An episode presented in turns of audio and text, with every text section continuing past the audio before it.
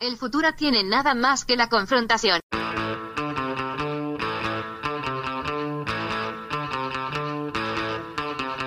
Hey, welcome to Unpopular Opinion. I'm your host, Adam Todd Brown. I used to write a bunch of weekly columns for a bunch of internet places, and I would use those columns to put forth all sorts of crazy opinions. Then I would come on this show to defend those opinions. But now, I don't do anything at all. Joining me today, you know him, you love him, he's been on the show so many times. He is the frontman of the fantastic rock band Countless Thousands and a budding local politician in the making. Ladies and gentlemen, Mike Danger Van Gorder. Also joining me, he is a fantastic comedian. He is the co host of the Film Drunk Frotcast and a podcast about The Sopranos called Pod Yourself a Gun. We're always happy to have him here. Ladies and gentlemen, Matt Lieb. It's going to be a great show.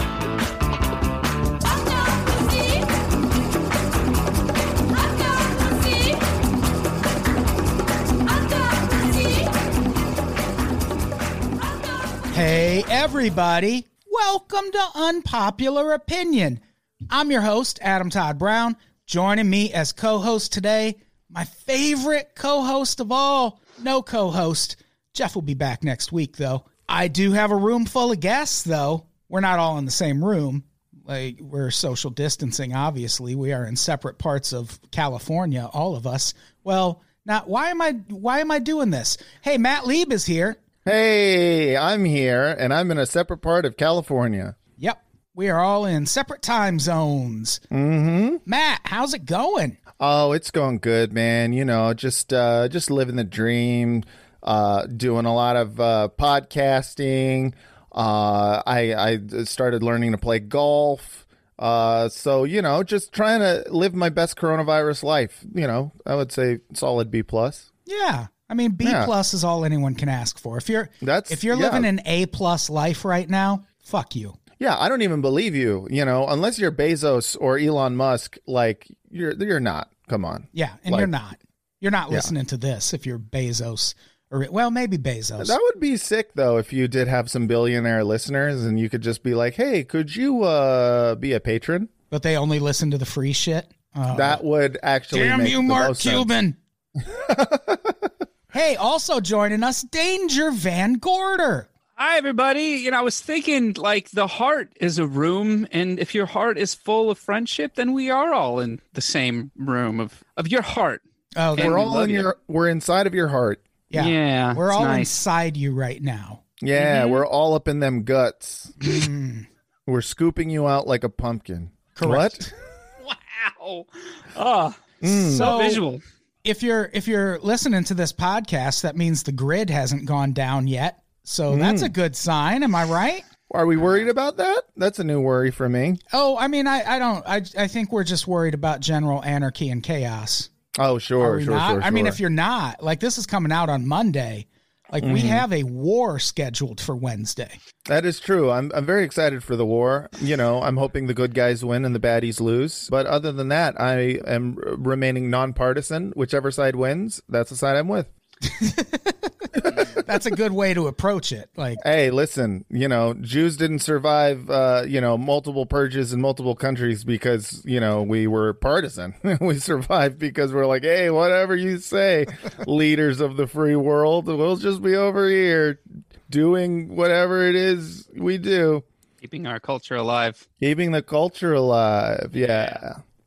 I mean, you know, the, the rise of right wing fascism for me has been like, uh, all right, what are my contingency plans? Let's see, create a social media account that has both opinions all at the same time, and then delete the posts that have the opposing opinion as soon as the opposition wins or loses, you know? doesn't work anymore. The Wayback Machine. They'll find those old posts. Yeah, they will find those old posts. Then you're, Then you're up against the wall. No one likes Mm. that. I don't want to be up against the wall, dude. Danger, how are you feeling about what's going to happen this week?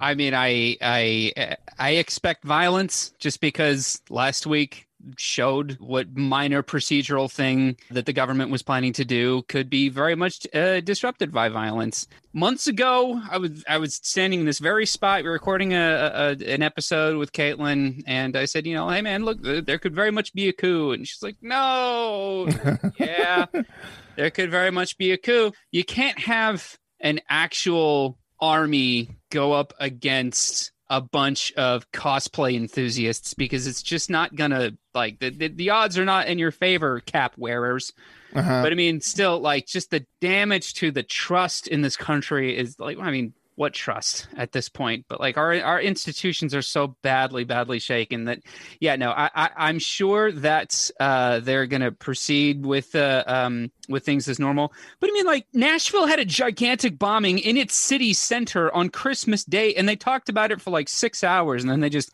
kept on trucking like Yeah, no, that How- was that was kind of just like uh, it, it it it just shows where we are in American history, where we're just like you know the answer or the question after that bombing was, well, how many people died? And it was like, oh, it's just the bomber, and people were like, oh, all right, moving on. I mean, it did damage a Hooters, and I didn't like that. Those Oh, that's are, fucked up, dude. Those are an, those are a endangered species, right Those there. are essential workers too. right. Yeah. Yeah, someone's got to get me my wings, and I want that someone to have big old titties. Hell yeah, dog. Show me them titties, girl. Feed me them wings, girl. Feed me them wings off your titties, girl. It's Hooters. That's my commercial that I just wrote for Hooters. I hope they accept it. That was good. is this yeah. the kind of cool thing that you were hoping to record on video adam yeah, yeah, yeah. And Yeah, I'm no, regretting that I didn't pull the trigger on that. Yeah, it's too bad. Yeah, Danger, you mentioned trust, and that's kind of what we're talking about this week because on that same episode that we recorded with Caitlin, we, I believe at the end of that, did our, our predictions for how the election was going to go. I said Trump would lose and would refuse to leave. That's pretty much what happened. No. And I've been saying in regards to that position that if it comes to that, we're going to hit a point where we have to just sort of hope the police and the military do the right thing. And Which is a pretty man, big gamble. It's a pretty big gamble because it, it really was the case where, you know, on the 6th, where you got to see in real time the police and the Justice Department have an identity crisis where they were just like, are we really going to do this? who who are we serving right now Yeah, who are we what, what, serving? what, what, what ends what Yeah. purposes what team Yeah. are we americans or are we this sort of It thing shows- that we've that, that's been built for just us I love the power of the right wing status quo in this country. It really because like if, if there was ever like a left wing attempt on the Capitol, it would just be like a fucking bloodbath. You know? yeah there'd be an ion cannon from like a satellite orbit coming down There'd be new weapons that were just oh we got we got a new ion cannon dropping right now. Like they would be trying out new shit on us. I think like during the uh, BLM protests in the summer, they were like uh, let's try out this sound cannon. Like there was there was you know like they would bust out new laser guns and shit like that. Just like with the quickness. There's But there's here's just, the thing: if it Yeah. comes to that this time, I I want that. Like I I want to see. That's what I'm I'm kind of hoping for. That we're going to see mm. like some alien technology broken out. But but used against who? Used against the right wingers? hopefully, yeah. I don't think they'll do it, man. I, I, I think that you know th- they looked at them because you look at the Capitol and they were just like, well, well, we Right. can't just mass murder all these people. As, as, Well- the, as the son of a police officer, let me tell you that cops don't give other cops or their dumb kids tickets. Yeah.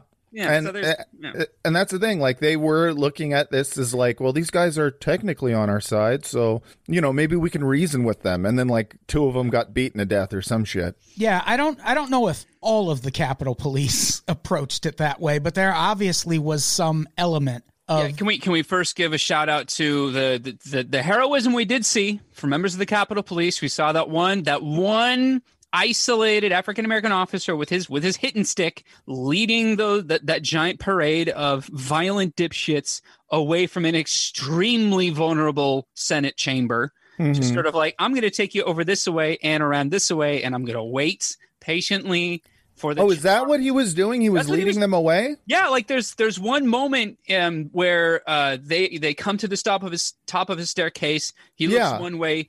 around like if you look that way, if you don't know what's there, that's the Senate chamber. And Mm. like just past one sort of nondescript door was the Senate chamber. And like instead of letting them sort of go exploring, he shoves, you know, redneck alpha. Oh, sorry, wealthy, comfortable suburban redneck alpha. I don't want to Yeah, put these people off say. as like yokels. They're not yokels. They're No, rich, they're- comfortable, they're all- suburban white people who They're- had the opportunity to fly to Mhm. DC on a weekday, take the day off of work, bring all of their paraphernalia, and raise it high. Yeah, they they all own jet ski dealerships.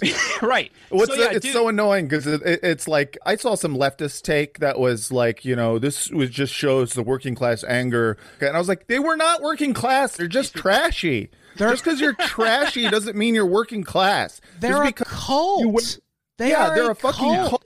They're not there for the There's no. Constitution. they are there. The, the QAnon shaman guy.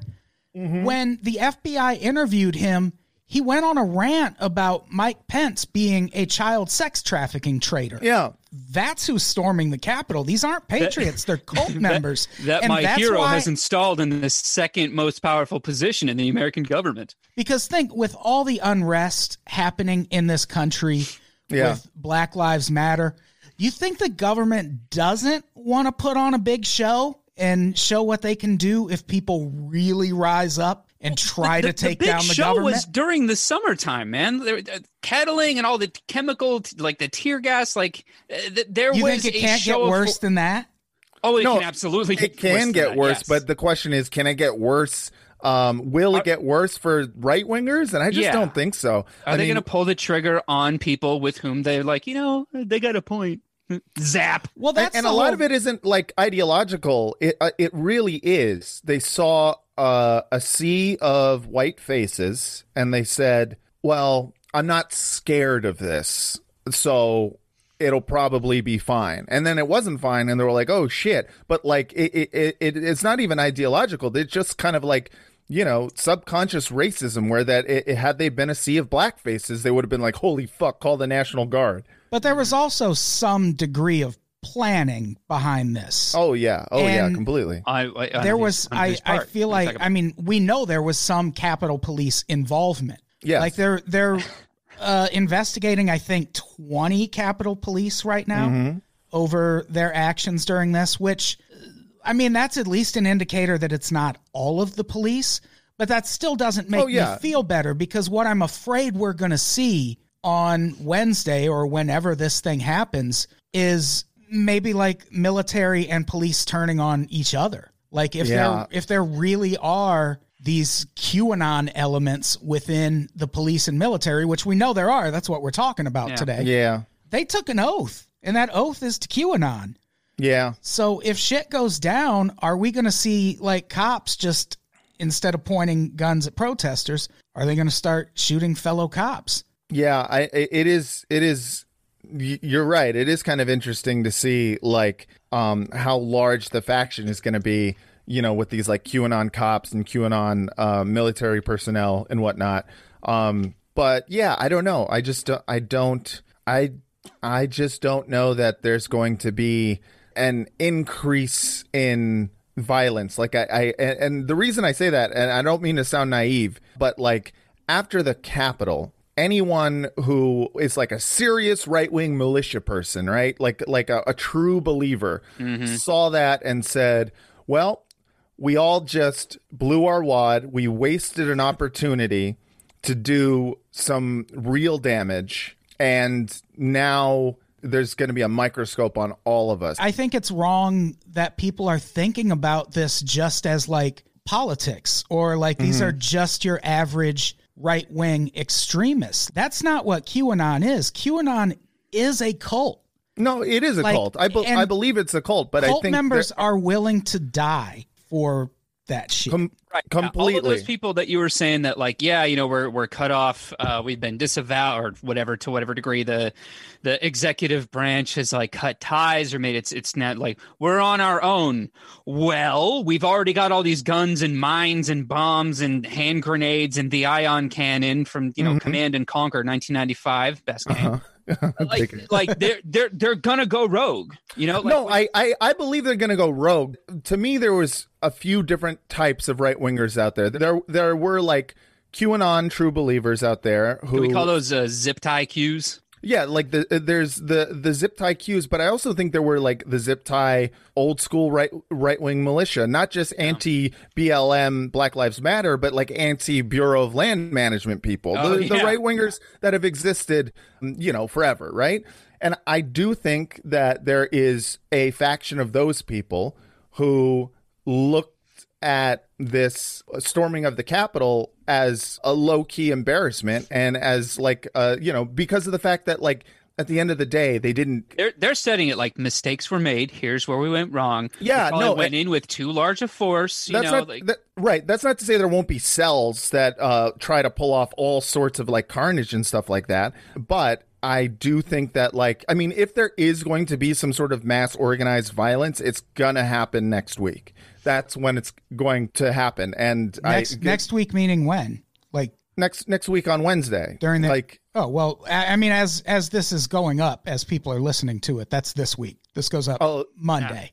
Oh, right, right, yeah. So it's going to happen, you know, the around the inauguration. I, I feel like the the juice that's left in this movement is still there, but I also feel like there is a serious fracture. I I feel like you already see the other cult leaders who are uh, also strong. You know, your Alex Jones and whatnot. You see them trying to be like, oh, I'm done with Q. Q's bullshit. You know, like like th- there's going to be people and there's going to be a fracture in the right wing and I think that needs to be exploited. I, I think the reason that's happening, I, I honestly am still not convinced that these people didn't just kind of set themselves up for this. Because at some point, like we've been Mm-hmm. dealing with, Talk about like the Joker, like oh, he wanted to get caught. He wanted to get taken into the major crimes unit. no, Right, I'm not, I'm not, I'm not saying these people are doing anything smart. I'm saying the exact opposite. The, the point I'm, I'm getting at with all of this isn't like whether the violence is going to happen. Like we Mm-hmm. Yeah. know it's a possibility. Yeah, yeah, yeah. And if it happens, do we trust the police and military to do the right thing? Which is not Mm-hmm. No. join the fucking uprising because Yeah, uh, that's how coups work. Yeah. Yeah. Coups don't succeed if you don't get the military on your side. But if you Right. do, like that's what happened in Egypt when they had that huge uprising. Like it Mm-hmm. Wasn't mean, going Chile in 1973. yeah, it wasn't going anywhere until the military was like, well, look, this is what the people want. Yeah, military coups are how coups get done. It's like uh, if without the military rising up, unless the country has no military, you don't get a coup. And even a military coup can be bloodless. It's not to say that they're necessarily uh, that it has to be some sort of like Not necessarily in the taking of power, but once Yeah. the military has power, Oh yeah, no, a it's lot never of critics that it- get the- thrown out of helicopters. Yeah, no, the coup is can be bloodless, like the fucking coup de Floreal or whatever when Napoleon took power. It's like, but that doesn't mean there won't be, you know, blood later. Yeah. Uh, wh- I guess what I'm saying is that like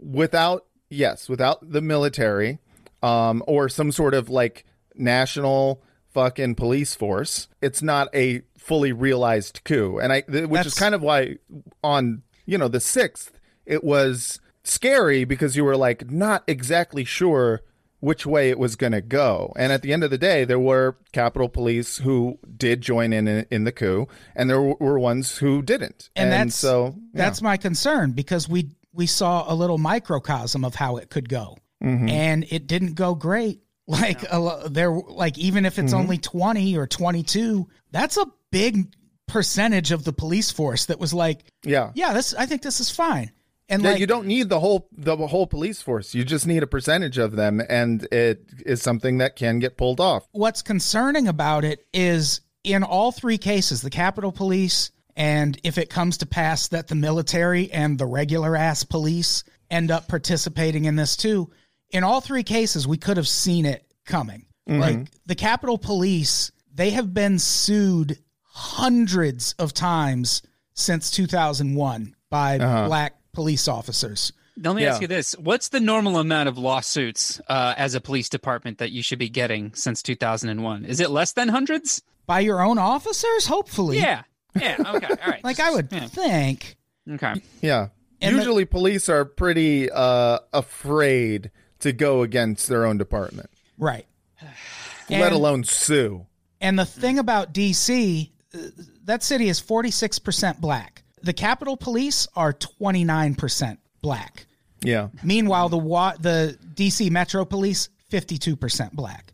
So Yeah. the DC Metro Police are a little more representative of the demographics of Washington D.C. compared to the Capitol Police, which is mostly white and apparently a lot of QAnon chuds. Yeah, I guess uh, uh, what I was saying before is uh, was without taking into acc- account an actual military coup, either done by the U.S. military or done by uh, you know the fucking rogue police militias. Um, and we're talking about just the citizenry that you saw there. You know, I I saw it as like for people who are true believers and are private citizen militias looking at QAnon folks going there to live stream and take, you know, fucking selfies and, you know, uh, uh, openly identifying Admit themselves, guilt. admit guilt. Hey, I'm This here is- doing crimes. What's up? Hey, everyone, follow me here, here, and here's my social. You know, probably looked at this and said, like, we are blowing it. We're blowing this opportunity. And now, you know, you are seeing at least some movement in the FBI and the, you know, uh, Justice Department well more so the fbi you're not seeing much in the justice department trying to like identify and bring these people to justice and it makes me think that like some of these right-wing militias who are non-q aligned are gonna fucking they're gonna have to go rogue and they're gonna have to do it without the fucking people who they can't trust because you can't trust a fucking cult person you know? You they're they're not stable and there's no demand and that's the thing. Non-ideological these people.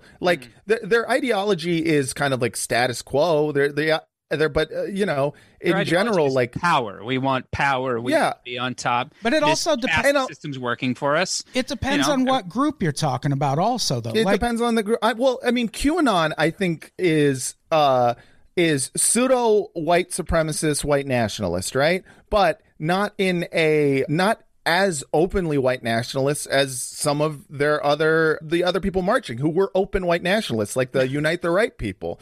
Like those people were ideologically white supremacist and white nationalists, and like the QAnon people they run the gamut. A lot of them are just fucking radicalized boomers who, you know, are just like obsessed with Trump.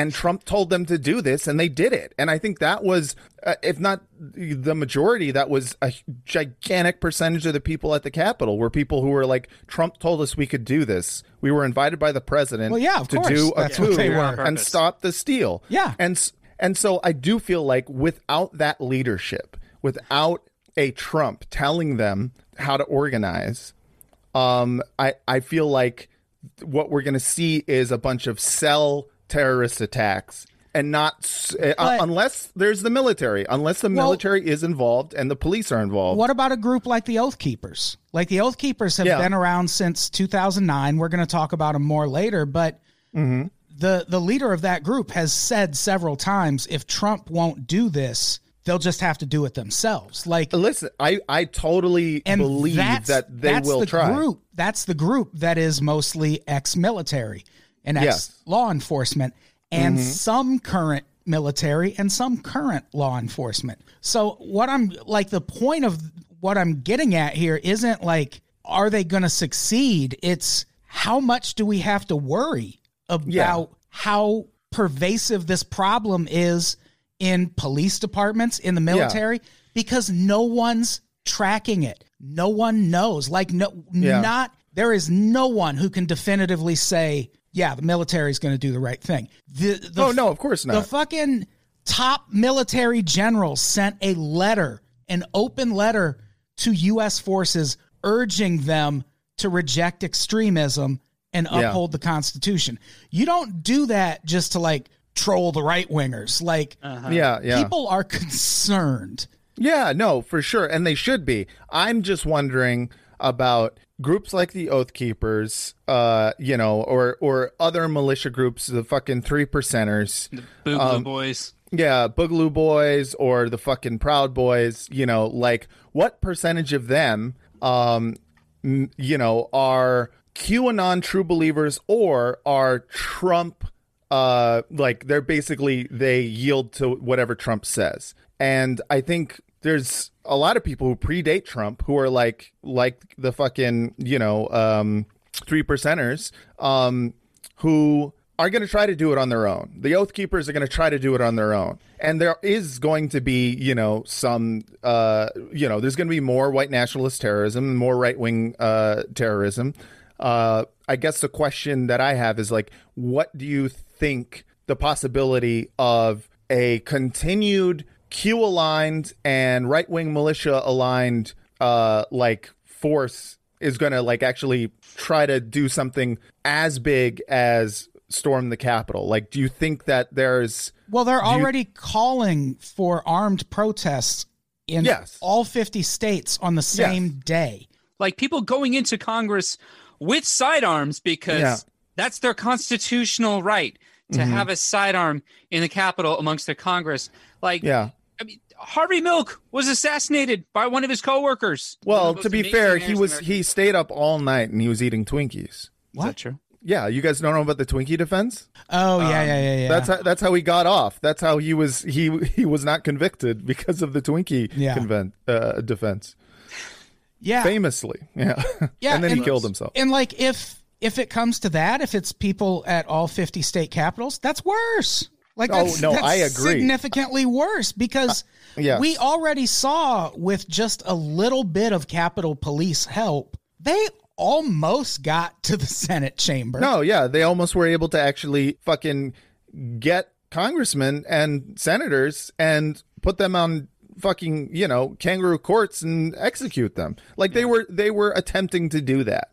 And Oh yeah, the, a gallows. Wh- Who they they brought their portable gallows? They for- brought a for fucking noose, and and like the the most annoying thing about that was I was just like, God, you guys like even in your fucking revolutionary like you know justice like you still go with like a, a symbol of white supremacist racism like that you, That was always the point, though, dude. that's always the Always point the point. Like Yeah. trying to say, our old power, our white caste power, Yeah. is coming back because we are reclaiming it. yeah like- no So- it, it's it's it's just like Jim it's so- Crow, yeah Ku Klux Klan, the, Well- the post Reconstruction America. Like they, they're trying to go back to a time when they could hit a black guy in the face and suffer no consequences.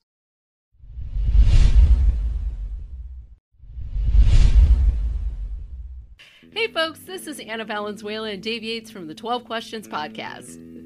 We host a show about all types of people recovering from life's curveballs. We ask unique and fun guests 12 questions to give listeners hope and inspiration. Whether you've got addiction problems, anger problems, or just plain old getting through the days that feel the same, we believe recovery isn't just for clean and sober people. So, if you're looking for a pick me up at the beginning of the week, tune into our show. New episodes released every Monday, available wherever you get your podcasts. And if you're out there and you're feeling lost, we've been there, and we just want to let you know we love you. we you. love you!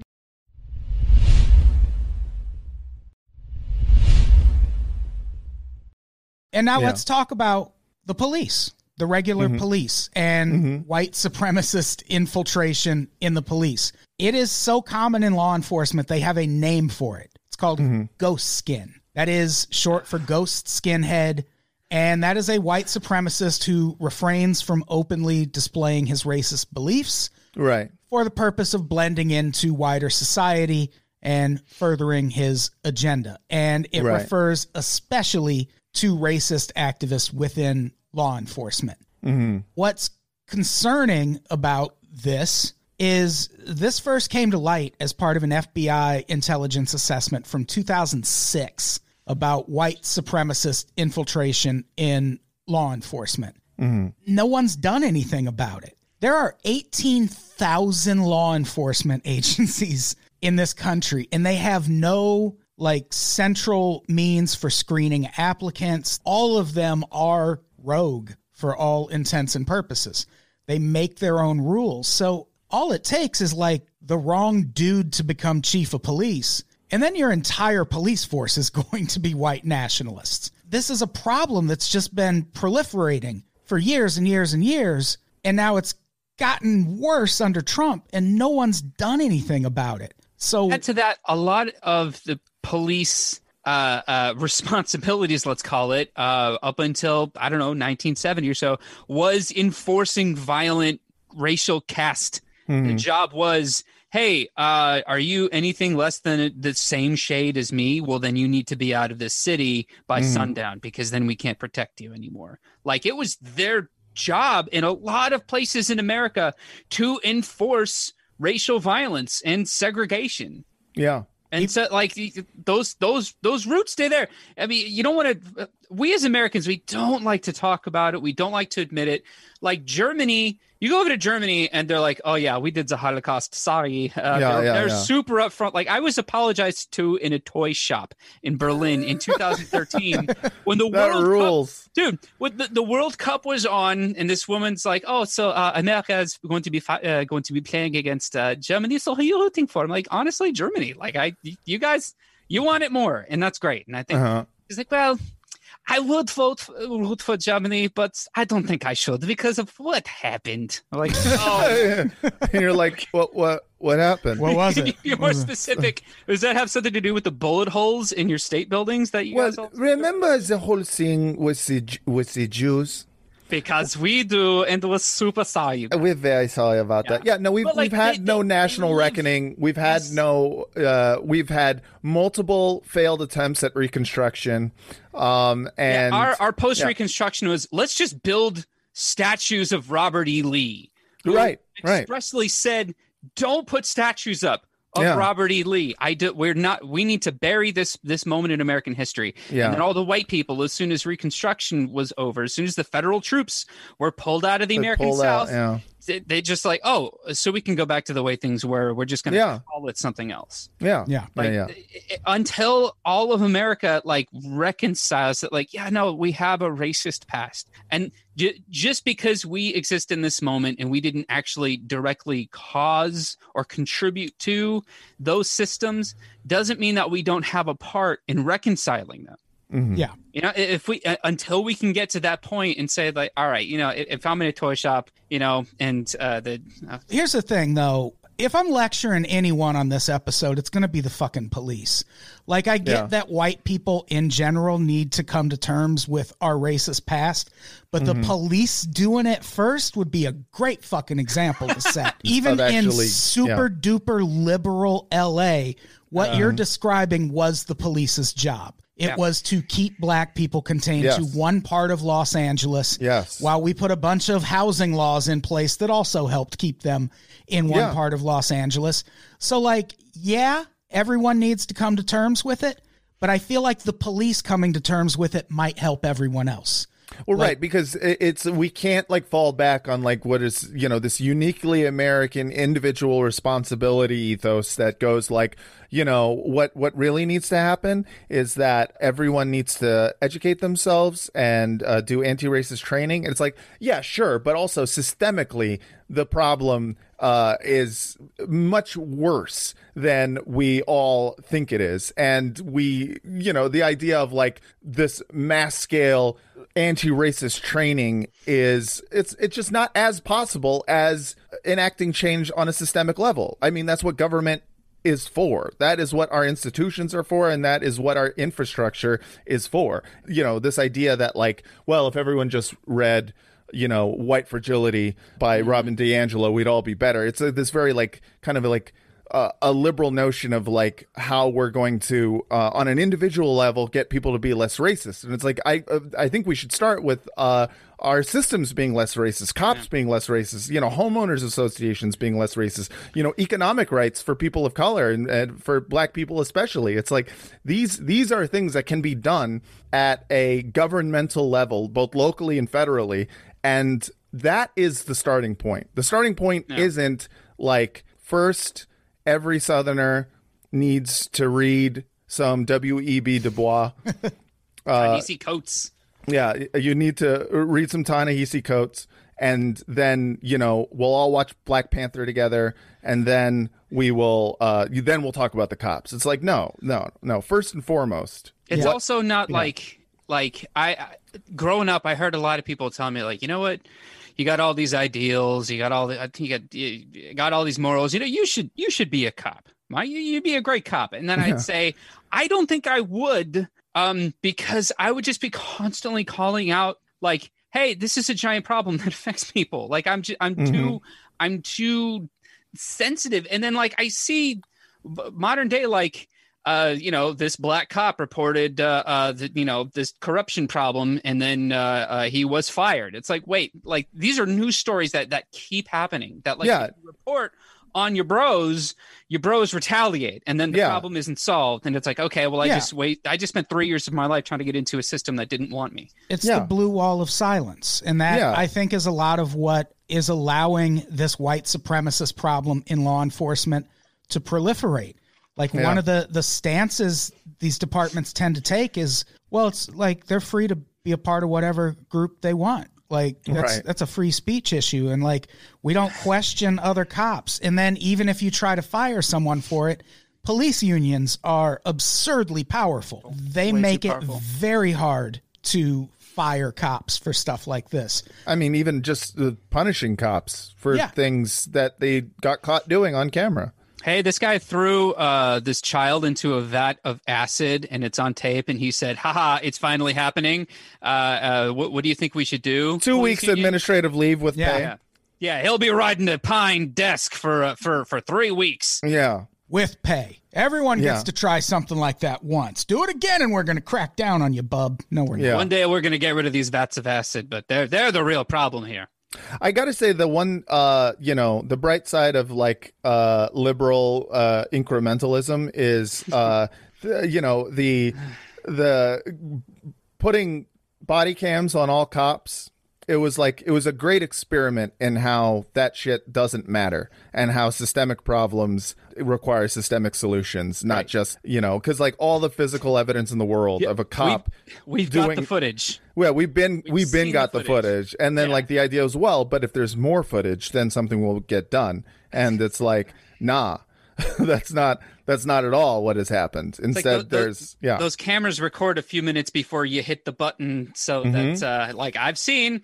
Uh, I have this bag of weed. I'm going to place this bag of weed yeah, this known ne'er do well uh, is so is, is certain. I've I've got him. Well, better hit the button there. Boop.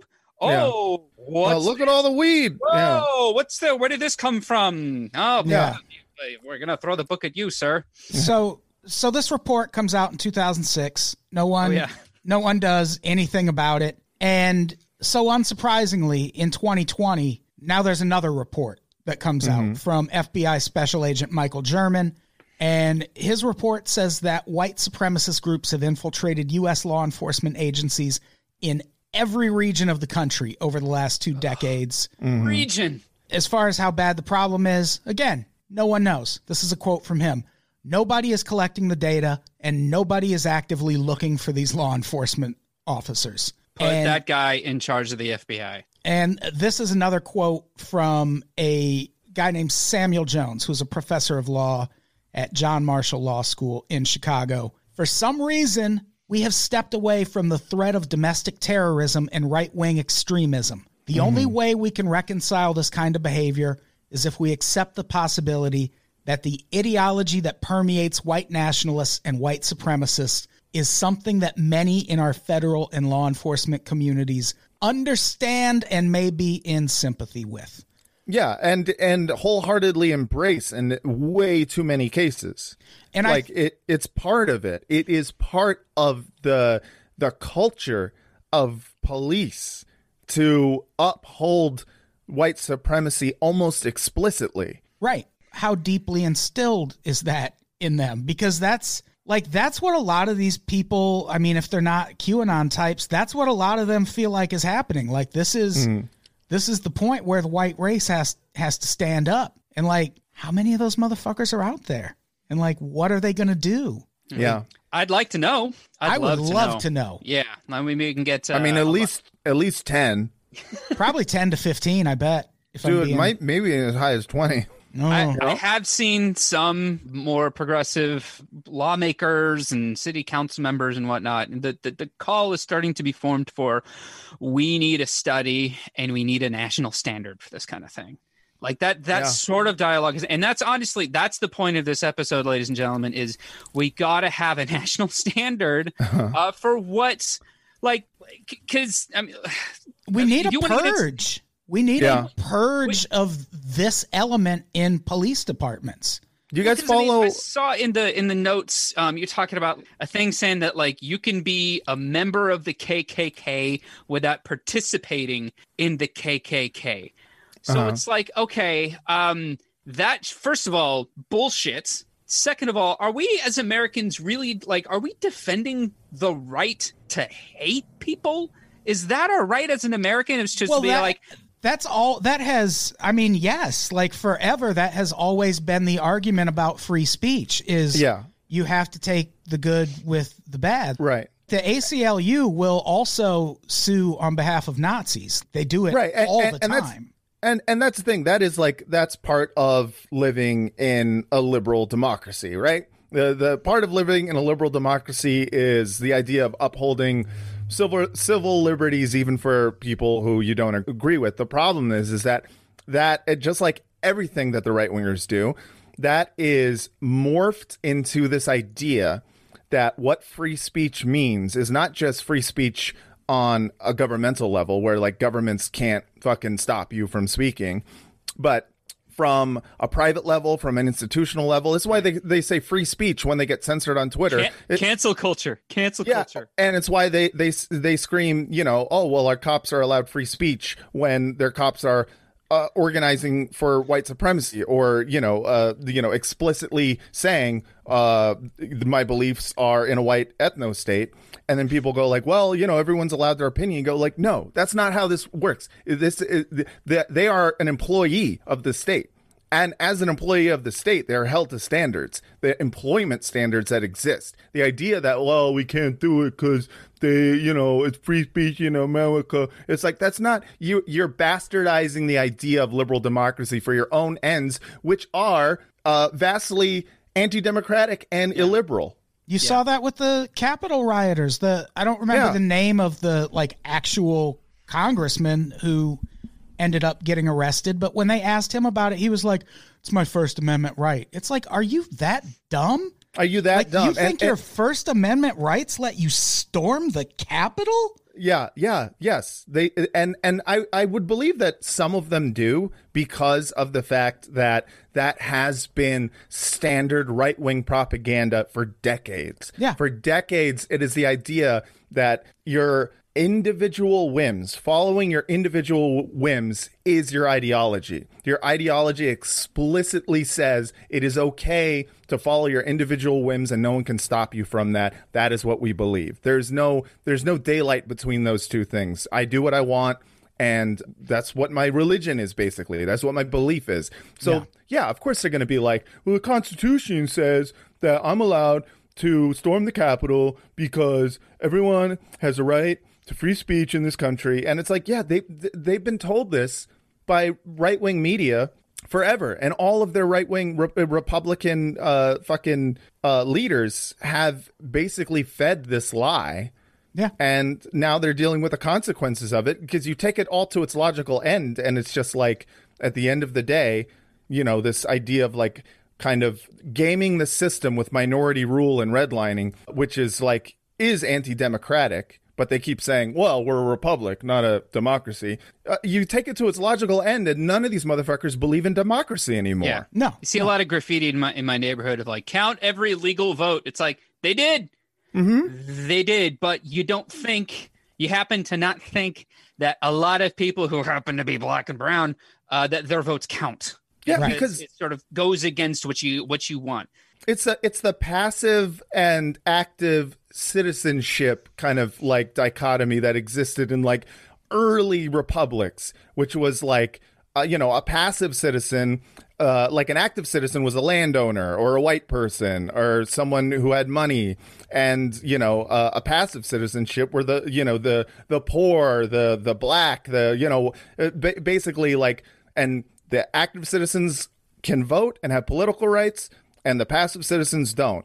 And you know it- like they love that system and they want to go back to that system. So when they say, you know, count every legal ballot, sure, they're like talking about like, well, a lot of it was like people sending in votes and double voting and whatnot. But a lot of it is also just like, I don't believe you legally as a black person Yeah. uh, should have the right to vote. Yeah. Yeah. I feel like something is wrong because I've been turning on the One American News Network every single Oh, day. and I God. read, Oh, God. I read the forwarded emails that my friends send me saying Oh like, my God. here's how many votes there were in America. Now, if Yeah. we divide by this particular number that I Mhm. just pulled out of my ass, we get this number. And why are these two numbers different? Because it's like, dude, the, you, your back of the envelope math is not the same as 50 secretaries of state, all individually saying, just Yeah. Regardless of whatever political party to which they belong, these votes are good. We're certifying these votes, and we're done. You know, I mean, you can't you can't convince these people of No. uh, of this because they And uh, listen, here's the they don't believe any of it. Even if we stole this election, eh, the Republicans stole 2004 and 2000, so it's, it's still like two to one. And 2016. So let's I mean, not throw really. that in there too. let's talk about the military now because uh, it's kind of the same thing. Like mm. they also have a history that is rooted in a lot of racism. Mm-hmm. To the point that there are still 11 or 12 army bases that are named after Confederate generals. Right. Like Fort Bragg is named after Henry L. Bragg, who was a secessionist who never served in the army. He only fought against the army. Mm-hmm. He owned 89 slaves. Fort Bragg is one of more than a dozen bases named after Confederate generals. And like when people get mad about it and bring it up, the military's like, nah, it's what it's always been called. We're just going to call it that. Mm-hmm. And like that's a pretty overt nod to Yeah. racism and mm-hmm. like slavery. And it's like embracing that history as a thing deserving of building monuments to it. So Yeah, like, it's of course it's a problem in the military. it's so ironic too the um the claim on the right of like you know the the left is trying to take away our history. And it's like that's not at all true. The left isn't trying to take away history. The left is trying to get you motherfuckers to acknowledge history. Yeah. like you the problem is is that you think taking away history is when we tear down a statue of a slave owner or tear down a statue of a you know a confederate general and that's not taking away history. That's putting history in its proper context. Yeah. like you not knowing history is the problem here. And or or you openly embracing the darkest parts of our history um, is an issue. You know, It- like these people do not understand history; they only understand cultural narrative, and their cultural narrative is much stronger than their will to like you know uh, see equality or anything. You know, like the, like th- they their ideas about racism are not thought past like fucking individual experiences that they've had and also just their kind of like general fears, you know? Yeah. But their their ideas their like cultural superiority or at least their, you know, like the fact that they need to maintain their culture are fucking so deeply bred in them that you take down a statue and they go, "You're taking away our history." And it's like, "No, dude, you man. just don't know that history. Yeah, the, You just yeah. or you, you don't want to acknowledge the cost of that history. That's Yeah. the thing. It's like, well, I know, like I grew up with General Lee driving around and the Dukes of Hazzard. It's like, okay, so we sanitize that, and then you Yeah. get that same sanitizing with like Gone with the Wind of like the, the these horrid, horrid stereotypes Mm-hmm. in these classic films. It's like that is a skew. You got that is a skewed version of Mm-hmm. history. Like America seems to love losers. Oh, we, yeah. we have a weird relationship with winning and losing because like the Confederacy are the biggest losers in the history of the American Republic. Like they Yeah. just lost. But like we decided at some well, sorry, we didn't, but the, the the the South and then anxious white people who are like, why are all these black people moving into my town? I don't like this. Mhm. Mhm. Like those people decided that you know what, uh, uh, yeah, the, the antebellum South, it truly was a remarkable time and worth celebrating, and also to protect our own uh, uh, share of of the white caste. Which I mean, I'm looking around this room, we got a lot of white dudes in this room right now, but like we're all trying to trying to br- shed some light on like, hey man, we don't want to benefit from the system anymore. The system is bad. It is flawed. It is based on a romanticized idea that was never true. You know, like even the, like the, the plantation life. You think about it, how many? What was the percentage of people who owned slaves versus just poor people, mm-hmm. white, black, whatever it is? Like, like you're defending the richest people, Yeah. like the the, the Well, most like. That's a thing that equal happens now. Like Yeah, that's what they're that doing is- now. that's right. Like that's Yeah. not that's that's a thing that's never changed. Yeah, we What's- love defending our oligarchs, uh, What's- you know, current and past. What's crazy about these bases to me that are all named after these Confederate generals, Uh-huh. none of them were named during the Civil War. No, like it's, it it's was not like they- during the civil rights movement. yeah, it was between 1917 and 1942 is when Yeah. all of these oh, oh, that, were named. Is that is that when they were named? yeah, which that's was right. a, that's a right. pretty groovy time for black people in this oh country, yeah, baby. yeah. People loved it Yeah, and that, like that's when during the the, resurgence flag of the of the KKK. That's when the Confederate flag No, becomes a thing started. too. Is in like the 30s and 40s and shit. Mm-hmm. So there's that, and like there are examples of the military just blatantly accepting white nationalist members, KKK members, like all throughout Well, history. we, we need that guy. There's We need- one- need Chuck. There's a story Yeah. that happened at Camp Pendleton in 1976 called the Camp Pendleton 14. And the Camp Pendleton 14 is a group of 14 black Marines who attacked a group of fellow white Marines who were holding a Klan rally on the grounds of Camp Pendleton. Those 14 soldiers who attacked them went to jail. I will link to an article on the website. I don't know if you ever if either of you read it, but it's from 1976 and the whole tone of the article is listen, this is a free speech thing. If they can attack us, they're going to attack you next. We need to put those soldiers in jail. And like there's nothing at all like the punishment for these soldiers who were holding this Klan meeting, the leader had to transfer to a different base, which he did That'll not teach him. submit which he did not submit to willingly. He had to be forced. And This like is California. that's California, baby, 1976. Bicentennial. So surely that's changed now though, right? Like oh yeah, everything's everything's chill and like, normal now. I'm sure we expunged white nationalism from mm-hmm. the military by now, but no.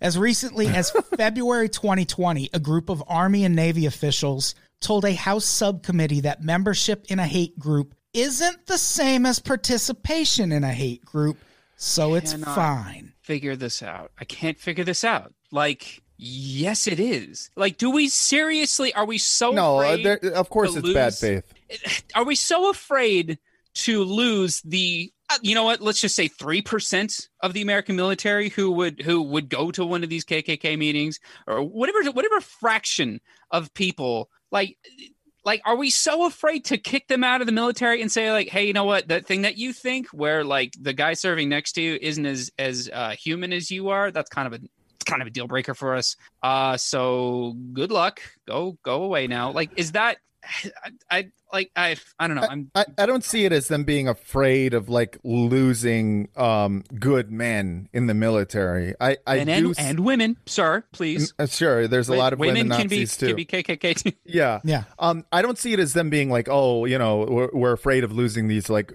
good soldiers because they don't give a fuck about good soldiers if they're trans. They don't give a fuck about good soldiers if they're gay. You know, it's like they they will lose fucking translators. Uh, Yeah. and people who the, the military desperately needs to actually, you know, meet the objectives that they set for themselves in these like imperialist war schemes. But the, but it's ideological. It's ideological. It's a it's an inherently conservative institution, and part of modern conservatism, and also you know previous conservatism, Yeah. is the belief that uh, it is okay for you to hold beliefs and memberships in uh, in groups that uh, believe that there's racial hierarchies. It's, I mean, it's part of it's traditional, it, tr- Yeah. traditionally conservative in America. Yeah. So you know, they, yeah, it's it, it. They're, they're not afraid. Like, oh, we're we're gonna lose like the the best guy who ever cleaned a toilet with a toothbrush or a really good drill sergeant. Yeah. You know, they they're afraid that they are going to you know, I, I- I mean, uh, it's they're not afraid. They just You they ever don't seen care. Private Yeah. Jefferson Davis peel potatoes. Yeah, he peels a great potato. So- um, he's really good at doing soap beatings on gay recruits.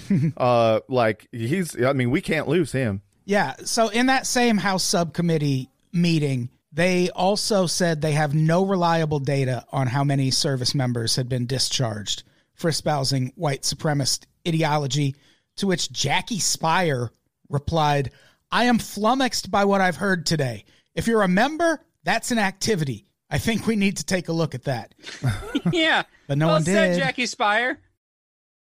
This was all happening around the same time the Military Times, which is a publication for military members, OBS, they conducted a poll of active duty service members regarding how much evidence they've seen of white supremacist activity within the military. More than one third of all active duty troops and more than half of minority service members say they have personally witnessed examples of white nationalism within the ranks in recent months. 36% of troops who responded have seen evidence of white supremacism in the military, up from 22% in hmm. 2018. Now, did they account for people who perpetrated the white nationalist violence? Or, or was that left out? Or they're like, I don't think this applies to me. Yeah, I don't know. Overall, troops who responded to the poll cited white nationalists as a greater national security threat than both domestic terrorism with connections to Islam as mm-hmm. well as immigration, which, yeah, duh. Yeah, Yeah. no shit. That- these are the people with guns and bombs in America who are using guns and bombs in America. Yeah. Granted, we've had our we, we've had uh, instances of people who don't live here bringing violence to our country, but kind of Mm-hmm. on balance, the people who do violence in America are Americans. It's not even close. It's like, No. you know, y- y- people are always just like, well, 9/11, well, you know, like uh the two ISIS mass shootings, and then you look at like just the year of, you know, 2019 or just the year of 2018 or 17 or 16 and you look at the mass shootings and you go like, yeah, we're doing it a lot more here. Yeah. We're doing a lot more domestic terrorism and ideological hard right wing terrorism. That is, it's a bigger deal. Yeah. It kills way more people. Here's another quote. Historically, this has been a problem for the military. We've been pushing the Defense Department to take this issue more seriously since 1986. There are certain parts of the white power movement that value military experience and are often recruiting there. That is Cassie Miller, research and investigation specialist for the Southern Poverty Law Center. Well, it's 1986, and I've just been told there's some white people that want to serve in our military. And well, hang on, let me check my for. Oh, I'm white too. Well, I'm gonna keep ignoring the AIDS crisis. And see here, yeah, here's the thing. Like that is a story as old as time where mm. back then when the enemy was communism, mm-hmm. like I bet our government didn't mind these people at all because they were all scared of communists too.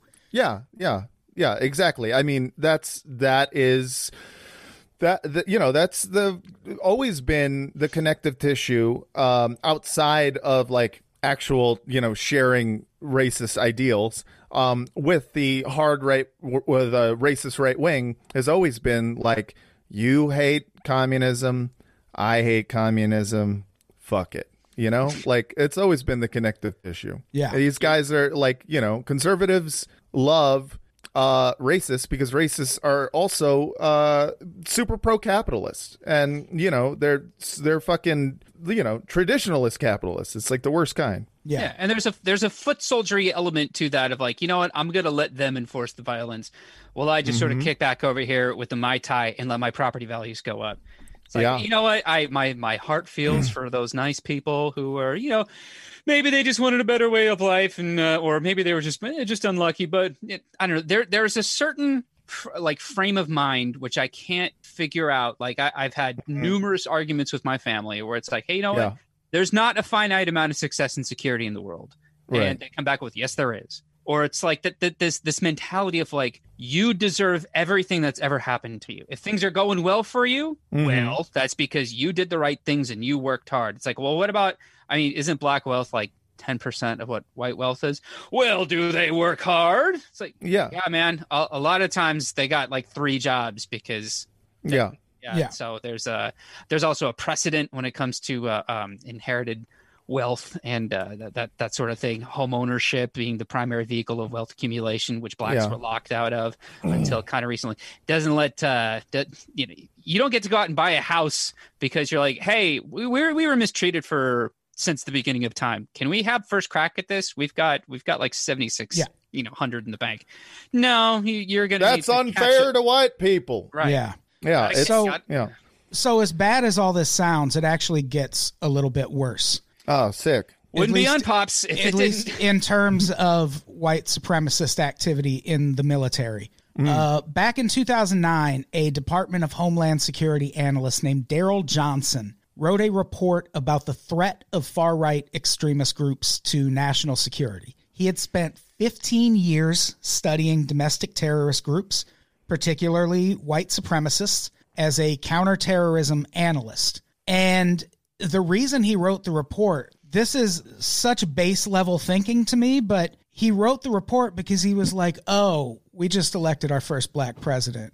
White nationalists aren't going to like that one bit. No, Yeah. Uh, no, that's they won't. probably a Might be a little bit of a a thing backlash we to should that. we should look uh, look out for. Lash. And so he he writes this report and puts it out and it generates so much controversy that his bosses at the Department of Homeland Security end up repudiating his findings.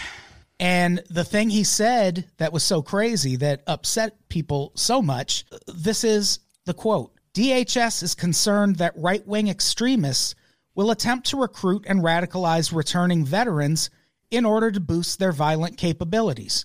Yep. And conservatives lost it. This is a quote from Michelle Malkin. It's no small coincidence that Napolitano's agency disseminated the assessment just a week before the nationwide April 15th Tax Day Tea Party protests. Uh huh. Uh huh. Yeah. Tell on yourself, girl. Tell on yourself. And so, not only did the Department of Homeland Security succumb to all this controversy, where conservatives, basically conservatives, were like, "You're painting every conservative as a possible terrorist." No, And man. Like, no, he's Just the just the possible terrorists. yeah, just the ones with the military training who white nationalist groups are. Go- and he didn't even say they're going to join. He yeah. said they, they like said he they're being even- targeted. he said these groups will be targeted. And Yeah. conservatives were like, "No, take it back, take it back." Culture war, man. And so, and That- we- that's all. The, that's all the conservatives have is just culture war, grievances. Yeah. I mean, because every every policy they've ever pushed forward is just let's put more money in the hands of people who already have too much. So all they have to Mm-hmm. go on to to get to, to get regular old Joes like us is just uh, sorry. All right, blah, blah, blah, blah. it gets worse because not Unpops. only did the Department of Homeland Security repudiate the report, Yeah. they also cut the number of personnel studying domestic terrorism that was Yeah. unrelated to Islam, canceled a bunch of state and local law enforcement briefings, and held up dissemination of nearly a dozen reports on extremist groups. Was this in the Obama administration? It- well, here's the thing. As mentioned earlier, this all happened in 2009. Mm. So the Obama gets elected, and this guy's like, "Oh shit, white supremacists are going to hate mm. this." The other thing that happens in 2009 is the exact thing he was worried about. The Oath Keepers were founded in 2009 in response to Obama getting elected. So mm-hmm. Mm-hmm. probably the group that poses the biggest threat when it comes to just deciding to rise up because these are all old motherfuckers who have nothing else to live for Yeah. but to take down a child sex trafficking government. Yeah. Like They made up. that group was formed at the exact same time conservatives were like, Don't say that. You can't say that. Yeah. And it's funny because it's like, I mean, just on a rational basis, it's like, yeah, of course, the returning military from our regime change war uh, is going to be very susceptible to radicalization. I mean, of course they are. Like literally, you know, this is this is what happens with American fucking imperialism in general is like, you know, especially as we run out of enemies to invade, we just are like, yeah, but we have this ethos and um, hey, you know what's a good frontier? Here, America. let's just bring it home. And it's so easy. It's so easy to radicalize these people. Yeah. And the, the and the liberal response was racism is over. Love Yeah. drawbridge. We did it, guys. Oh, who, well, that's a whole lot of arms you're bringing in here. A lot of lot of mm-hmm. zip ties. But you know what? yeah. racism is over. That, that was our plan with the internet too. When the internet launched, all these liberal dipshits were like, "Look, once people have access to this much information, it's going to break Oh, down yeah. All our barriers. We are not going to have to deal with racism anymore because we'll all understand each other." Meanwhile, Mm-hmm. Stormfront.org went online in 1990. Yeah. Like immediately upon the internet being a thing, they were Mm-hmm. Uh, Yeah. like, "Here we come, we're ready." yeah. So, I mean, the, what do we think? Like, uh, is there going to be everything's going to be chill. you think it's going to be? Yeah, probably. We're all probably making a big deal out of this for nothing. No, yeah. I mean, I, I, I obviously am concerned about any kind of uh, military or you know police, militia, rogue police, fucking, um, or you know, fucking straight up just police uh, attempts at cooing. Um, and and we'll, uh, uh, I just, yeah, I, I don't know. I, you know, it's it's a question of how much you want to worry. That's where I'm at with. Uh, I mean, just the last four years of this fucking, you know, country. is like, what is the appropriate amount to worry? And um, and I've kind of like I've found that my kind of even keeled worry, like the the low simmering worry that I've had, is like been at like a a nice broil, a nice bubble for you know the last ever since the election you know uh, ended and didn't end, and uh, now I'm just like you know should I readjust? Um, because like I knew the Capitol fucking uh, I knew it was going to happen. I didn't know they would get in. Um, Yeah. and and now I'm like okay, I don't know what these people are capable of, and uh, yeah, I don't know. Yeah, this is this is the point in the Trump administration where I'm actually the most worried. yeah. because this is this is the point where it can go from okay he's a shitty president we got to vote him out to oh my god trumps are going to be in office for like 40 years now. It really does feel like we could be on the precipice of that. This feels like like if you're a football fan and mm-hmm. your team's ahead by a couple scores and the other team comes back and scores once they're going to they're going to try an onside kick. And mm-hmm. it's a very rare thing like it's very rare for that kind of thing to work but Yeah. when it does you're like oh fuck i thought this was over Yeah. And now they got it feels like trump recovered an onside kick and now i'm like is he gonna Yeah. score now like are we gonna blow this at the last minute and Yeah. i don't know i i feel like he's gonna leave i feel like he'll be out of office but i don't Yeah. like these people aren't gonna leave His blessing is going to carry a lot of weight for a long time. and I'm I'm actually more worried about stuff breaking out at state capitals all around the country, which is worse. Yeah. Yeah, no, I mean it's it's it's definitely uh more dangerous in terms of like, you know, it, rather than living in a hell world where you've got, you know, a, a right-wing coup, you're living in a hell world where you have to worry about domestic terrorism wherever the fuck you go. Like that Yeah. that obviously is equally scary, you know, or at least it is on par with being as scary as a as a right-wing coup. It's just a question of like uh, I mean, I, I'm kind of of the firm, pretty firm belief that uh, you're right in just calling this straight up a cult. And I think, Yeah. um, the, and I do believe that a majority of these people um, are just radicalized cult members. And to me, I'm of the firm belief that Trump is in control of this faction. And that without Trump, if he were to get completely cucked, which I don't see him doing, and decide to temper his fucking, you know, rhetoric, which he will never do, he's only going to ratchet it up. I guess I'm saying you'll know an attack is happening because he will call for it. That I see as being the most imminent threat is him just deciding He's to fucking yeah. Already tempered it a little bit. He's put out two Yeah. videos where he's like he he in one of the videos literally said those people don't represent America, and all those And- people and- did was start calling Trump a coward, and they were like, "Well, we're gonna have to do it ourselves." yeah, the yeah. liberals all came out with like, "Is this a new, softer tone?" Yeah, no, No. and it's but shut that's up. the it's it's never a new softer Trump. He is he is driven completely Profit, by profit, profit. by profit, but also by ego and instinct. And I, Well- I, I think with him, he you know in the moment feels like uh, I'm uh, you know he feels good about being someone who I, I actually do believe in that particular moment the the most recent video he is just um being low key like cucked by Mitch McConnell who like Mitch McConnell is probably like listen I will whip up the votes to get your ass um fucking convicted and you'll never be able to run again. I think he he is a fairly calculating person. He does run on instinct and whatnot, but uh, uh, he he is also calculating and I think one of the things he's calculated is like he his plan is to run for president for the next 4 years. And he, he can't do that if he is legally unable to do that, you know, if he's convicted by the Senate. So I don't know. I, I, I, I think it's entirely possible that he is trying to just get in good graces for just long enough for all the Republican shills to, you know, be like, ah, you know, fucking coup schmoo. Yeah, these things happen. Let's all move on. Who, who who doesn't own zip ties? Who doesn't own Yeah, zip ties? yeah. I'm Everyone has zip ties in Yeah. their pocket. He should Uh, want zip tie handcuffs. He should want that impeachment trial to start immediately. Like he should mean- want it to happen while Republicans still control the Senate. Like if it Yeah. happens after that, he's fucked. Well, I mean, that's you know, that's part of you what know if Mitch Kamala McConnell's Harris thing. votes not to impeach him? Damn you, Kamala!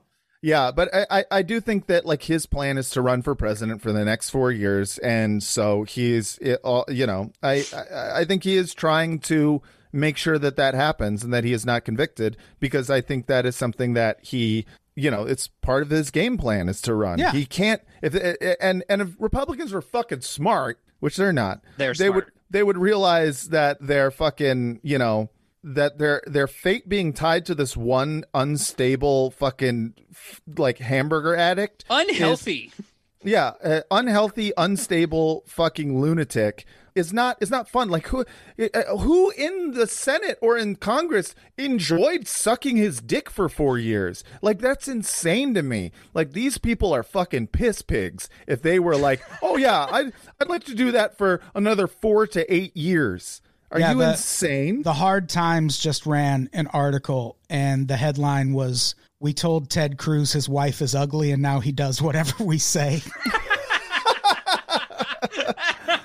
oh that's great That's pretty great. shout out to bill Yeah, I don't, I don't know. Like, I guess we'll see what happens. Good luck, America. Good luck. I mean, it doesn't.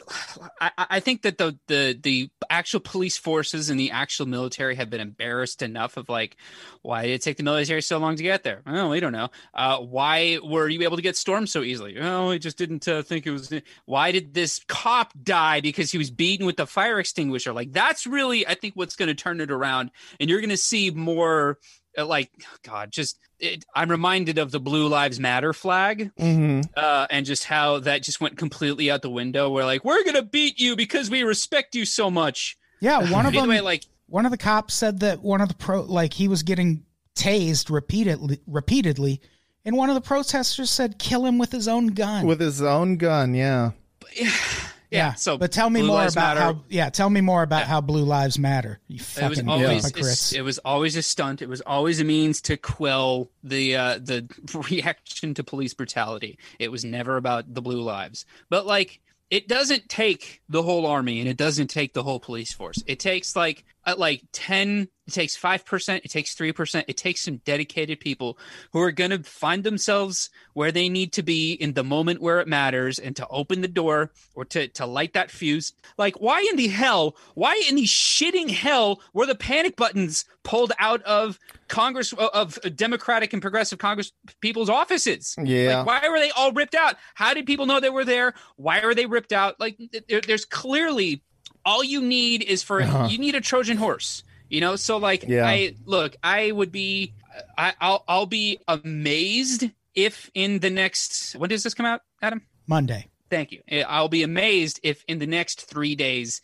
there is no violence, but I will not be relieved because those violent elements are not going anywhere. They're just Yeah. waiting for the next call to arms. Yeah, I think this is going to be the enemy we fight for the next few years because Oh, yeah. America loves a war. America has defense contractors that we need to keep paid and employed. Like we have this whole war machine that generates a lot of money and it's what like that's why the like Republicans at the end of the day, they're never really going to embrace Trump cuz he doesn't love war enough. Like that's Yeah. why John Bolton quit cuz he didn't want to bomb Iran. So mm-hmm. like they want an enemy to fight and with a Biden administration in place, white nationalists, mwah, what a mm. what a delicious delicious enemy for America to have to combat with Joe Biden in office. Like There's going to be a lot of spillover of like, hey, any leftist popular movement. Uh, well, we got all these two, all these weapons lying around, so let's use them on them too. Make sure that they don't. Uh, Well- because we we got unity. We got everybody has to. We, we all got to stand behind and and and, Yeah. uh, and, and reject all of these violent. I also said this last week. Like, I feel like we will get some justice reform out of the Biden administration. And if that results in a lot of people being let out of prison, we're not going to leave those prisons empty. Like, we're going to put Yeah. someone in those prisons.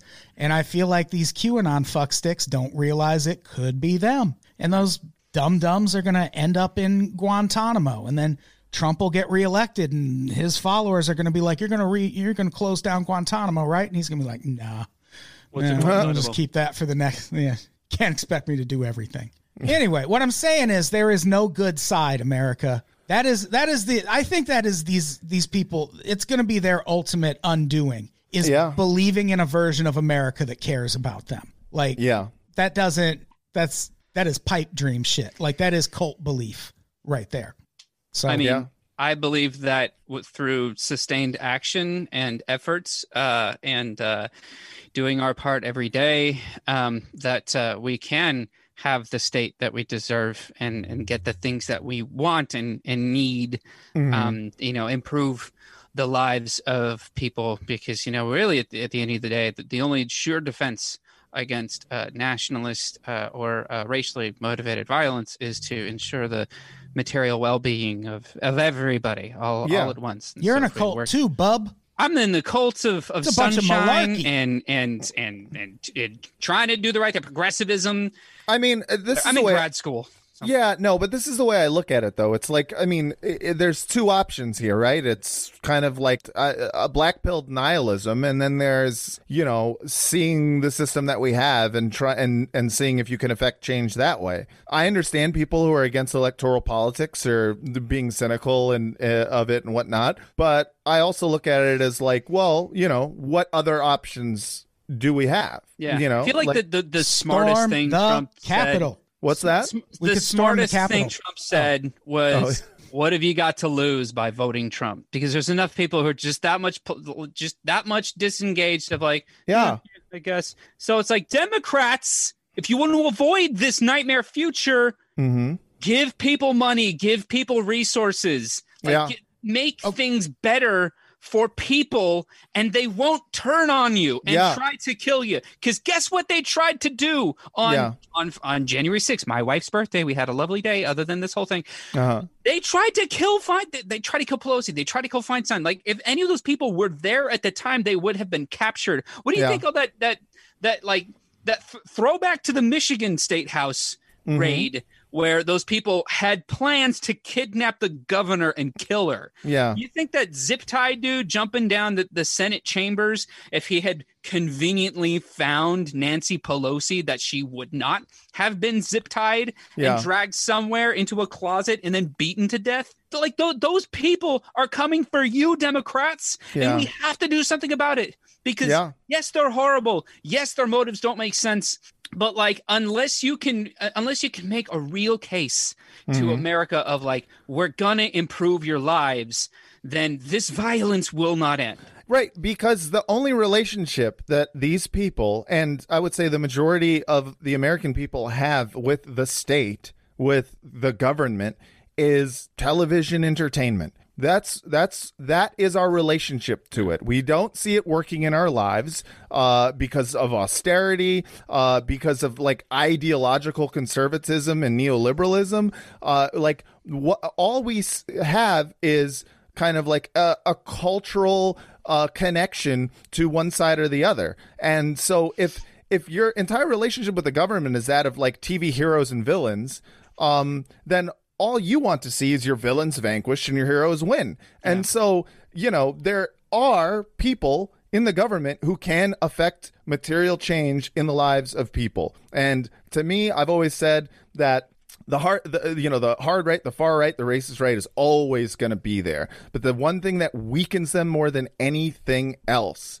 is a strong, organized left that pushes this country towards more equity, towards more fucking, uh, you know, uh, uh, racial equality, economic equality, like fucking that makes a difference, a material difference in their lives, not just talk, but actual movement. And so, you know, the fucking, you know, the idea that we can get through the next four years by just, you know, talking about race but not doing anything about it or talking about you know access to healthcare without actually giving every man woman and child healthcare uh, the, the the idea that that is going to carry us over uh these you know uh the this burgeoning this huge far right movement like you're you're living in a fucking fantasy world and you're literally you are setting up the fucking bowling pins to get knocked Yeah. down I- by the This is- this right. is I the first- agree, this is and also time trying to end this podcast is becoming my 1776. okay Like I get it. I like yes. But do the We gotta- people get it, Adam? No, that's why we're in the situation we're in. But the people Do listening to listeners get it? this get it. right. So it's like like I don't I don't want to make let- this a two hour podcast let- explaining it- it is. how We're- we're America. like, Hey, minutes hey, I, I'm I just don't either. asking- I, I gotta go golfing. Yeah, I I'm I'm just like I'm just saying. Let's see what the military does next week, and then we'll fucking go from there. Like Hell yeah. like You want to have you want to have a uh, a follow up I'll, episode? I'll in- remind people, like I reminded people last week, the events that happened at the Capitol are how Handmaid's Tale starts.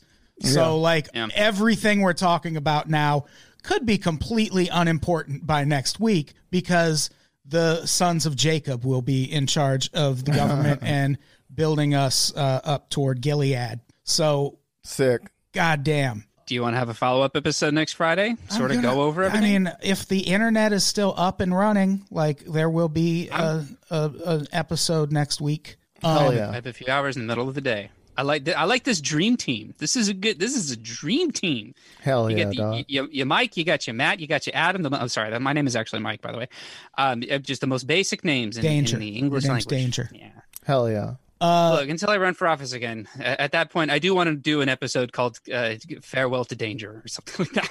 Nice. Yeah, that's hot. So, what do we have to plug before we get out of here? The next Unpops Live Zoom comedy show is this Friday with Connor McSpadden, Laurie Kilmartin, Subhah Agarwal, Sean White, Jeff May. I'm hosting, and there is a musical performance from Countless Thousands. Yay! Fuck Uh, yeah. So excited. So tickets for that will be at unpopscomedy.eventbrite.com. And uh, that's all I got to plug. Uh, Matt, what do you got? What's up, everyone? Pew, pew, pew. Uh, me, uh, I I do a Sopranos podcast. It's a rewatch podcast It's called Pod Yourself a Gun. and uh, we are about to start the fourth season of the show. We've had a lot of great guests, and it's it's a Sopranos rewatch podcast for people who don't take TV hella seriously. Like, uh, so you know, fucking don't go in there and be like, oh, but you guys didn't talk about like the color schemes. It's like, fuck you. This is not about that. It's about it's a show about titties and meat. So Yeah. listen To- listen to pod yourself a gun and uh, we've started live streaming the frotcast and that is uh, on youtube or on twitch f-r-o-t-c-a-s-t on youtube Danger. Do you have anything to plug? I don't think so. We should get out of here, right? No, I, I do actually. Countless Thousands just released a brand new album, Countless Thousands and the Triumph of Justice. It is the best thing we've ever made. We made it in our kitchens. It sounds so good. We're so proud of it. It is the it is our take on the American moment. So there's a lot going on in there. Uh, I think I could probably uh, beg Adam to play Solidarity Forever uh, from that album at the end of this episode. We'll see how that goes. Uh, please go to patreon.com slash countless thousands. Uh, sign up to support us. We are writing a punk rock musical. If you if you sign up, then you get our albums for all of our music for free. Countlessthousands.bandcamp.com.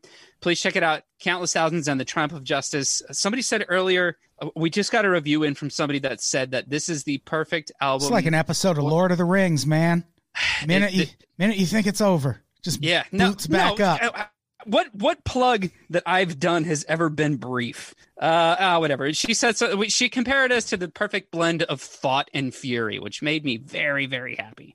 Hell yeah. Either way, yeah, no, it's good. Adam, you stop cringing. We're we're a good band, Buster, and you you believe in us. I I More- know, probably I'm- more than anybody else. I know, I know. I just really want to end this podcast. Matt has to golf. Don't you understand that? I got to golf, dude. Matt's got to golf. Fine. All right, I gotta pee. I also have to pee.